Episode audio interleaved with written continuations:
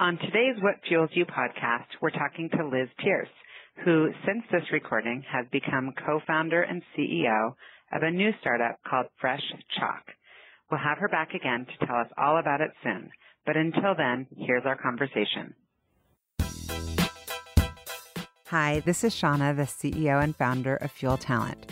One of the things I have loved most in my 25 year recruiting career has always been the stories that people tell stories of leadership, career choices, company ideas, and team building. My inspiration for starting the What Fuels You podcast came from being curious about people's lives and wanting to help share their stories. What path brought them to this place? What decisions did they make that led to failures and successes? Who influenced those decisions? And what lessons were learned along the way? I hope you enjoy the What Fuels You podcast. I'm so excited to have Liz Pierce here with me today. She's brought her daughter Lila, which is awesome, here to be with us on the What Fuels You podcast. Liz kicked off her impressive career at big name companies like Sony, Google, Amazon before starting her own consulting company. And in the last several years, she was a driving force at Liquid Planner as both COO and CEO. She's now the Chief Revenue Officer at Stream. And Liz is a mother of two, an active mentor to women in the tech community, and just an all around badass. So, welcome, Liz and Lila. Takes one to know one. Thank you. Um, so, Liz, we obviously are good friends. And um, one of the things that I think is most surprising, and I don't know if people know this about you, but you're you grew up in Indiana. So, yeah, it's the hotbed of, of entrepreneurship.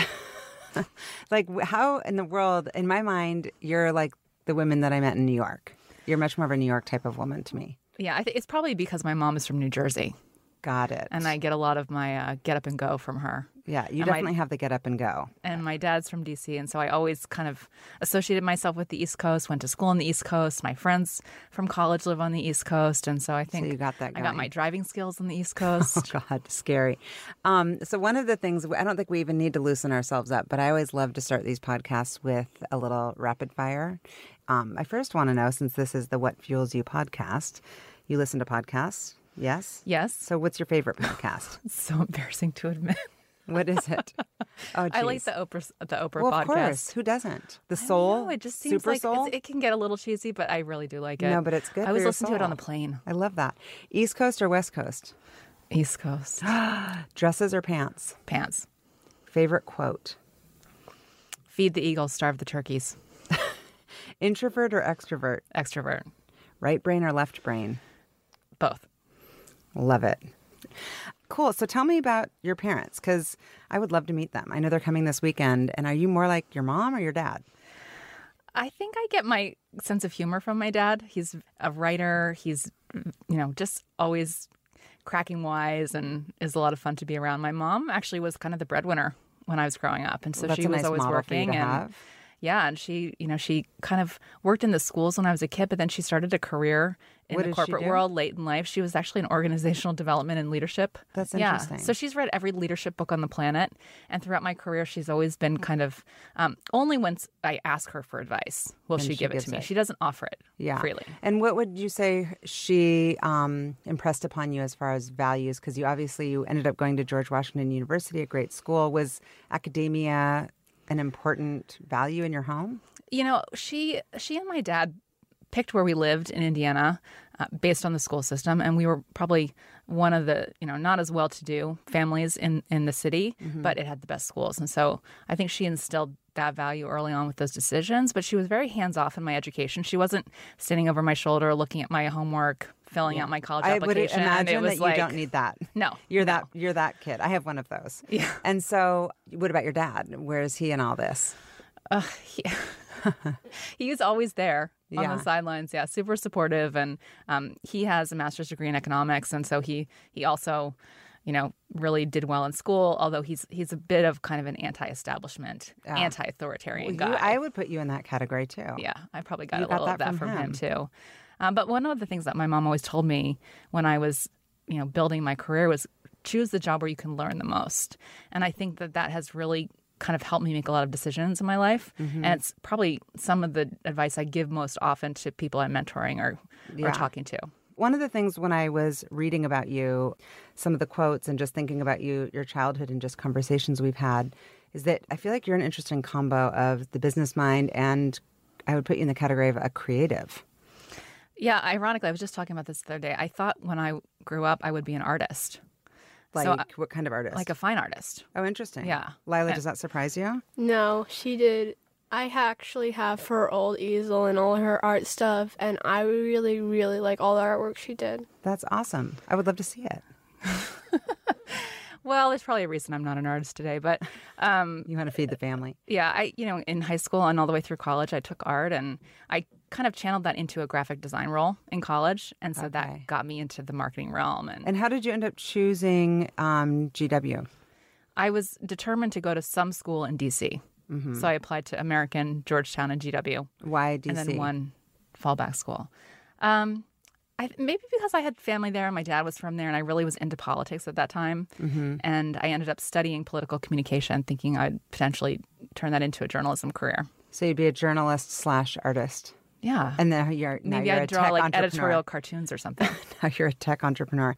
So you've worked at some killer companies. How did you find those jobs? Was it kind of who you know? Did I you mean- go through the regular application process? We're talking such ancient history now that these companies were not that.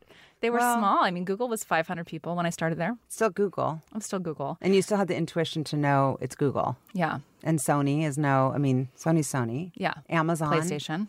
Yeah. PlayStation, I thought I'd have a lot of like street cred working Yeah, in video games. For sure. So, So, how was the process? How did you make those decisions in your career? so I, I went straight to graduate school after undergrad on a fellowship, and I got a degree in telecommunications.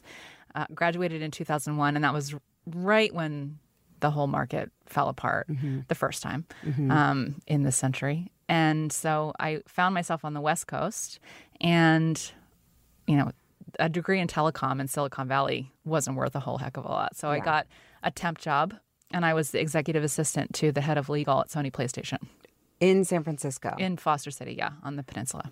that is nuts. Yeah. Because I used to place a lot of temps in Silicon Valley. Oh, funny. And I always used to say, you never know, because You someone who's know. smart takes it upon themselves, especially as an executive assistant, to not just move paper from point A to point B, but read what's on the paper if possible and have some sort of engagement in it. Exactly. So, what did you do as a temp? This is fascinating. I mean, I, I like scheduled their leadership offsite, and I, I mean, what did you do to get yourself in?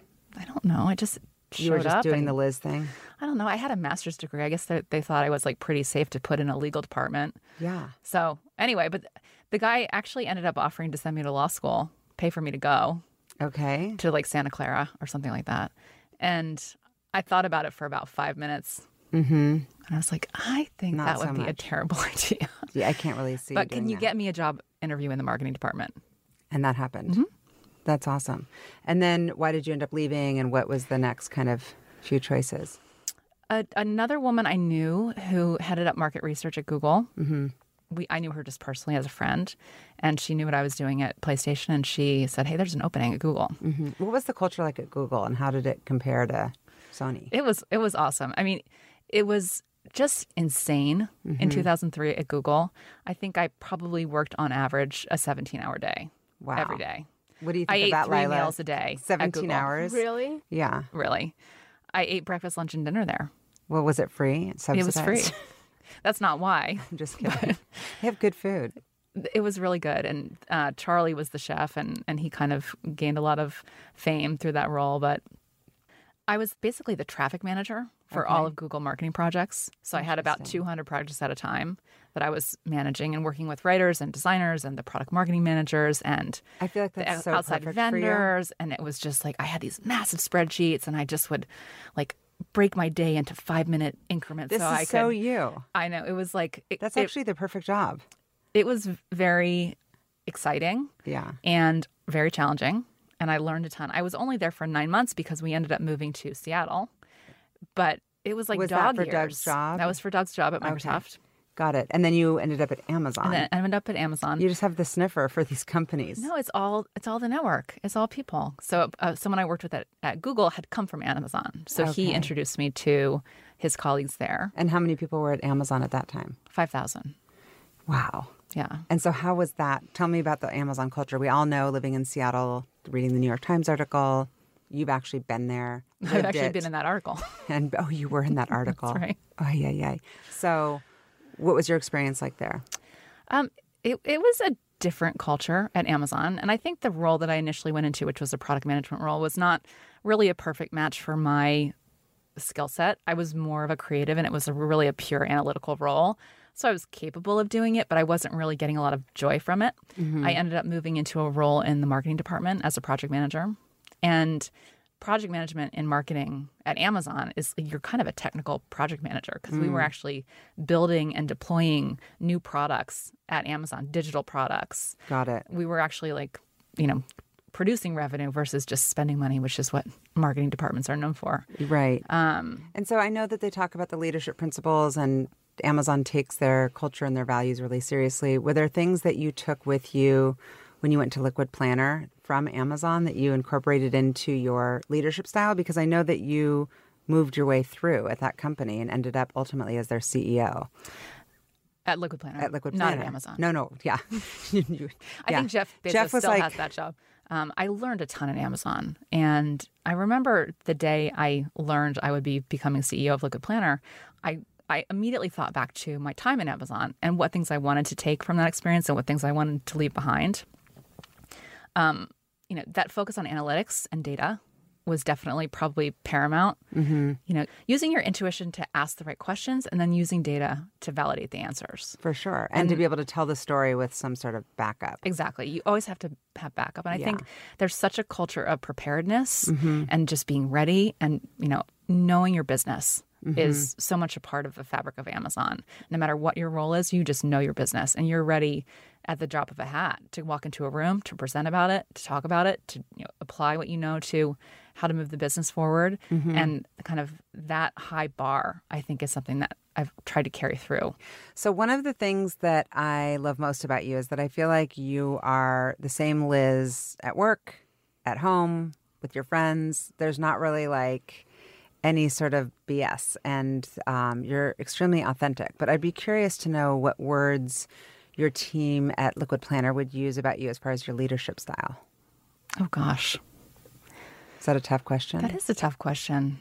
It was a year ago. I have a really short memory. But you were there for a while, and that's when I met you. And you, it was a visible role, and um, I know that you have an incredible reputation. So I'm curious to know, or let's say maybe aspirationally, what would you want them to say about you as a leader? Well, I think back to the last couple years of my time at Liquid Planner, and they were really challenging years, both from a business standpoint and from a personal standpoint. And you know, we would have these monthly all hands meetings, and, and I was joking at, at my at the end of my time there that I cried in more all hands meetings than I didn't cry. Oh, interesting. And I think that people saw me as vulnerable, and you know that's kind of the the truth about being authentic is if you if you're not vulnerable, you're probably not authentic because Right. we all are Yes, vulnerable Absolutely. under our thick skin. Absolutely. Um, yeah, I really, really genuinely cared about the people I work with, and I think that's something that you can't fake. Absolutely. Um, and I was also, you know, I think a hard boss. So we were pushing for high performance, and people also want to be pushed. People want to know that their um, their work matters, that people are paying attention to what they do and how they do it, and uh, hopefully they felt that way. When did you feel like you were kind of in your flow? Which role at Liquid Planner did you love the most? Was it the CEO role? And if so, which tasks were you like, I love this? Yeah, I mean, I loved every role because with each role, I was taking on more responsibility and learning a new aspect of the business, and that's the most fulfilling part, I think, of of that experience and every experience that I've had in my career is the learning. And you know, at CEO, you're you're meta learning. Um, I was I would get into my flow when during a packed day you know, I would just be context switching from, you know, an HR conversation to something about product to talking about how the customers were doing. Right. To, you know, leading a team lunch or whatever it is. Right. And, then you had to do the fundraising too and have board meetings. Right. Did you enjoy the fundraising process? Does anybody enjoy the fundraising I've never done it. I think I would be terrified. I don't think anyone enjoys the fundraising process. Did you thrive? I mean, are you good at that? I Is got that it to do? done. Got it done. Got it done. Yeah. I didn't know what I was doing. I had no idea. I just went down to Sand Hill Road and started knocking on doors and Right. pitching by myself. A lot of female executives who have done the fundraising thing and just the numbers speak for themselves. Did you feel that when you were in the room that you weren't heard the same way as a man would with the same information? I suspect there was. Like, you know, with this issue, there's never really concrete proof. And that's part of what's hard about it.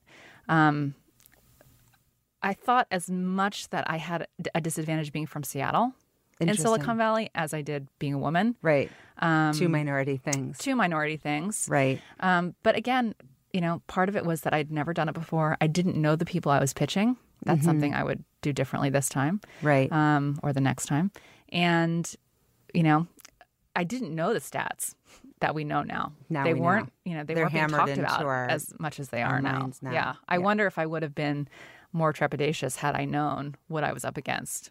And so, did you set the values at Liquid Planner? And what was that process like, or did you not? We set the values as a leadership team right around the time when I when I became CEO, mm-hmm. and they were really a reflection of the, the team we had at the time and who who had come on early on and been part of shaping the culture. So mm-hmm. I didn't do it on my own. It was definitely a collaborative process, and I think um, you know our our former CEO and co-founder and our CTO and co-founder were instrumental in that. Um, but we all we all agreed, and and always be learning was was a fundamental one. Oh, I like that. You Yeah. got that from your mom. I love that one. And so, um, I feel like you have an incredible ability to build relationships, and you have a really solid network. Is there a methodology that you use when you're trying to find talent? I, I wouldn't call it a methodology. I think that the same inclination that um, I have around people, which is just to be naturally curious about them, leads to building a great network and it leads to finding great people to hire um, because it's about asking questions and you know seeing who is really in there. And when you do that and you find a connection point with someone it opens up lots of avenues for how you might work together um, how you might help each other um, and that applies both just in networking in general and also in recruiting. Have you found any interview questions that are your go to questions that help you weed people out faster? I think actually my former investor at Liquid Planner uh, gave me this question, and, and it's one I've used quite a bit, which is, um, what is what is one way the decks were stacked against you growing up, and what is one thing you had in your corner growing up? I like that. And it's really about how people overcome adversity and then also how people leverage their strengths and leverage the tools that they have. Mm-hmm. And you really get to see kind of both sides. And I think the best hires that I've ever made are people who have overcome challenges. Mm-hmm. Um, you know, it's interesting when you get someone who's kind of had the proverbial silver spoon mm-hmm. and they come from a great family and a great background and like everything was easy. And if they're able to at least acknowledge that, right, that's half the battle. right, Um, but some of the best hires have been the people that, you know, really had to struggle. right. Lila, what do you think of that as a 12 year old? I'm curious because I, it's really tough as a parent to raise kids. You don't want them really to have adversity. Obviously, everyone has some, but how do you create that grit and that drive and that attitude that we all want in employees? I think it's just something that your environment helps with. Like, it depends really on the environment you grow up in. Like, I'm going to a school where everybody's supporting us and we're not like pressured to do anything. And that's like, we know we ha- we're the best selves that we can be. hmm I love that. So you feel like you can take risks and feel safe in taking risks. Yeah. And so for you, Liz, I know that, that you and I talk as moms. This is a tough one. Um, and I think you're doing a great job at instilling the values into your kids so that you can launch them well into the world. Like, what, what do you want them to take away from you? Well, my motto for life is cleaning makes everything better. Can you come to my house? Clean my house.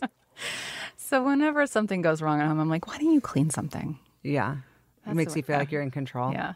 The best answer is probably to be an example for them. I think my kids see me work hard, not just at work, but on their behalf and even in kind of nurturing and caring for family and friends and um, people in the community. And, you know, I hope that they see that that hard work is its own reward. Mm-hmm. You know, you don't do it because you're going to get your paycheck or, you know, someone's going to say you're the best, Mm-hmm. but you do it because, you know, it feels good. Yeah, it does feel good. It feels good. You also have a lot of interests and passions outside of work. I know you love to cook and um, you're always reading and doing things to enrich yourself and traveling. Um, what kinds of things do you want to uh, learn in the next 10 years? Ooh, that's a good one. There's so many things I want to do. I think one of the things I feel like has been missing um, in my life and my life with my kids is, you know, doing acts of service together. Well, no, that's not true. You're doing that incredible. You sent it to me with the Well, elderly. that's yeah, that's that's the thing that we're starting Oh, to good. do. But it's really kind of in recognition that that's a whole. Yeah. You know, we get so focused on our own careers and our own needs. Yeah, that you're it's kind of easy to transacting. exactly, it's easy to kind of forget that there are people outside of our little insular circles that have needs that we could help with. Right. And I want my kids to experience being part of that solution. Right. Um, so that's something I want to get more involved in. There's a ton of things, you know, there's a ton of things I want to learn. I want to learn a new language. I want to take my kids to a new country every year. Yeah. I want to, you know, become a better cook. Mm-hmm. Um, I've been doing a lot of reading around Buddhism and meditation. I want to get Sleep. sleep. I want to become a better sleeper.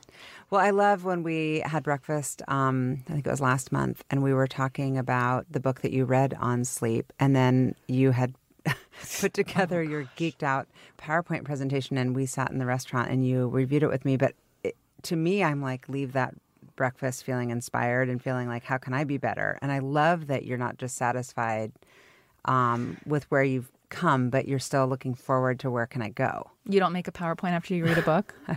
I don't read a book. I do audio Yeah. and podcasts. No, I, I love to read, but I love having friends like you who can sum it up for me in a PowerPoint yeah, presentation. you probably didn't expect to look at a PowerPoint. I breakfast. loved it. I actually shared it, and um, and I felt super inspired. And I think that people can learn from you. There's a lot to learn beyond just when they see you on a panel or you know read an article that you were quoted in. Um, you're living it, and I think without even realizing it, you're sharing little wisdom nuggets um, in your friendships and in your parenting. Right? What would you say you've learned from your mom? Well, she did teach me how to cook a lot of stuff. Oh, lucky. Yeah. With and waffles. I know you make waffles. yes, and I've started like doing things by myself. Like I just recently made like matzo balls, and I Oh, like to make nice bread. Jewish girl. I know. Look at you. I'm telling you. I love it. Fluffy matzo balls? Yeah. Do they did you use seltzer? No. That's one of the tricks the Jewish women will Oh, maybe you. you can make some tonight. Yeah, make some matzo balls tonight. I'll teach you how to make challah. The challah bread, it's really good. It always derails would me be though from my healthy eating because it's really good out of the oven. Um, so future soul, Shauna. my future future soul. Um, so how have you gotten this into um, mentoring young women and carrying it over into the school that Lila's going to and kind of where does this come from? You know, people will ask you to mentor, and I try to say yes to those requests. Um, I've also kind of gotten involved in a lot of the organizations that are leveraging our community to help the students and the participants do better. So things like code.org, the Ada Academy, um, University of Washington. I'm part of the board for the Buerk Center for Entrepreneurship. And all of those organizations, by joining them, you're kind of instantly connected with people who need mentors. Um, and I think you get just as much as you give when you mentor someone. So many of the people that I've worked with along the way, and it's usually informal. It's not like we're going to meet every Thursday from mm-hmm. nine to ten. It's just if you need me, I'm here and I'm going to check in on you. we'll have coffee. We'll There's talk about your current problem and see what we can do to, to problem mm-hmm. solve. And have you had a mentor? I've had a hundred mentors. Mm-hmm. Men, women, Yeah, both. anybody who will talk to me. I remember actually, I, I've told this story a couple times, but I, you must know Dan Shapiro Yes. from Glowforge. Yeah, he, um, yes. He's been very helpful over the years, and he was the first person who looked at my pitch deck before I went to go fundraise. Okay. And I showed it to him, and he goes, "This is terrible."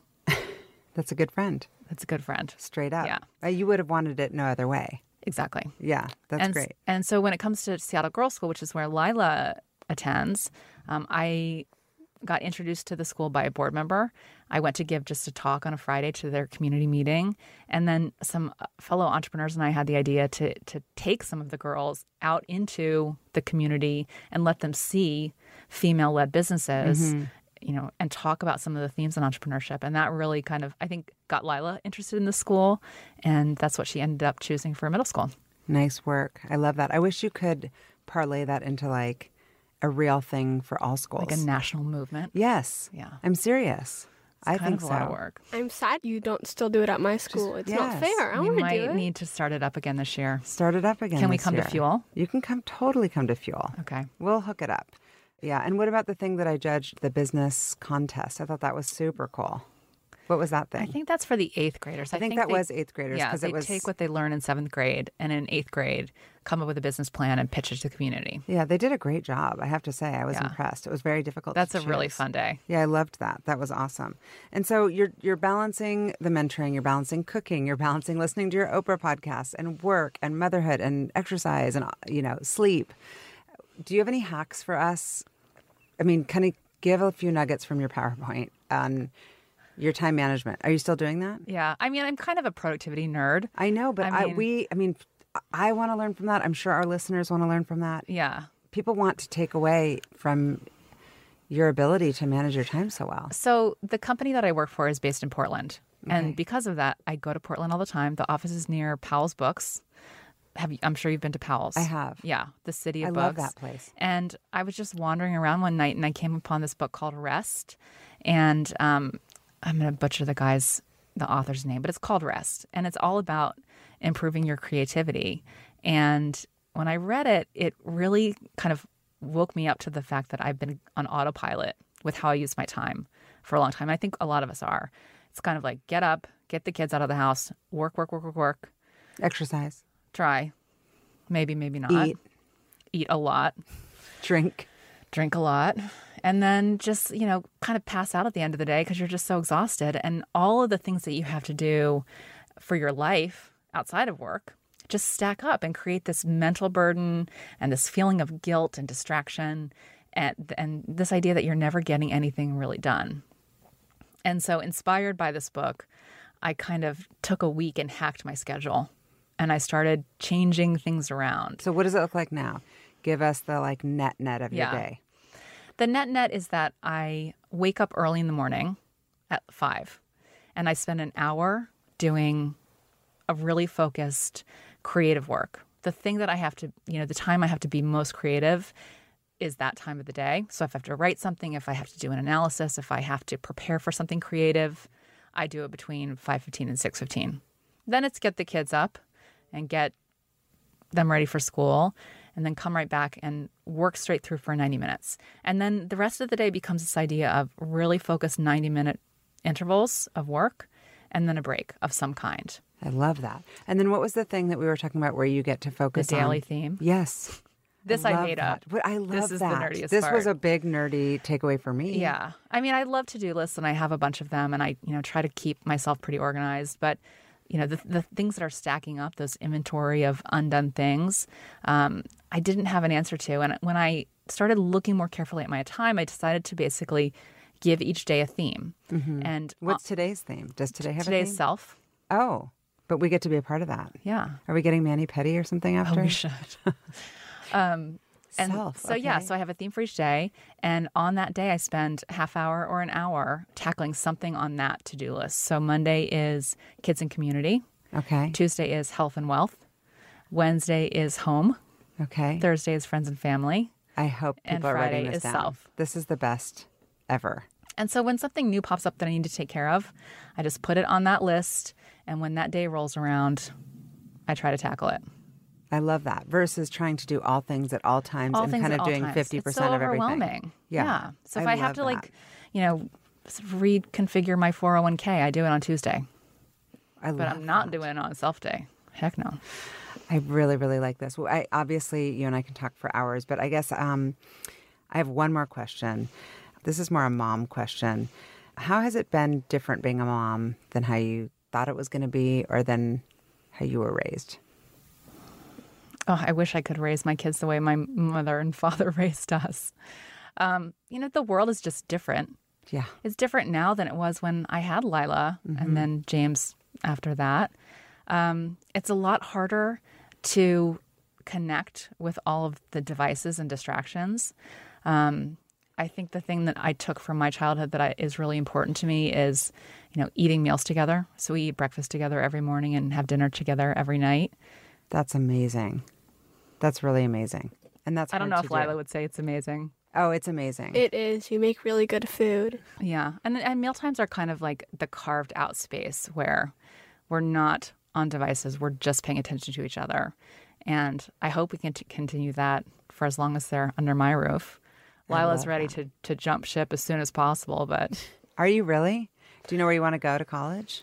Yeah. You do already? Where do you I'm want going to go? to GW. Oh, you're going to GW. Yeah. All right.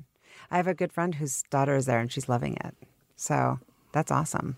Well, thanks, guys, for being on it. Do you have any other questions for me? I have a question for Yes. you. What would you think about a Fuel Kids podcast that maybe you and Lila could do together, Wow. Okay. well, I think Jordan would. or or Layla? Layla. Oh, Layla would take over. Layla and we could just do a kids a kids podcast. I did do a kids video. I don't know if you ever saw it, but it it was also called "What Fuels You," and um, this tagline for Fuel Talent came really organically, and it matches so much. Like, what fuels you? What gets you up in the morning? What what's your passion? And um, some of these kids now we did it the first year, and now the company's five years old, and these kids are now older, and it was so cute. They were like, "I want to be president," and I, I'm fueled by football and you know just random things and it was fun but i think a fuel podcast for kids would be awesome thank you so much for being here on what fuels you and um, for those who want to email it's podcast at fueltalent.com or follow us on social media i'm sure lila will post this on her instagram Yeah. insty not is that the cool insty No. insta no. what do we call it Instagram. just straight up okay thanks for Don't try to be too cool. i am it always cool. backfires for me. My kids think I'm, what's it called? Cringy. Yeah. Am I cringy? Just a little bit? It's a mom thing. I can't wait for you to be a mom. Yay. Well, thanks, guys. I Perfect loved note it. to end it on. Thank you for listening to the What Fuels You podcast. Be sure to subscribe, rate, and review on iTunes, Google Podcasts, or Spotify, and follow us on social media to keep up with the latest news and episodes.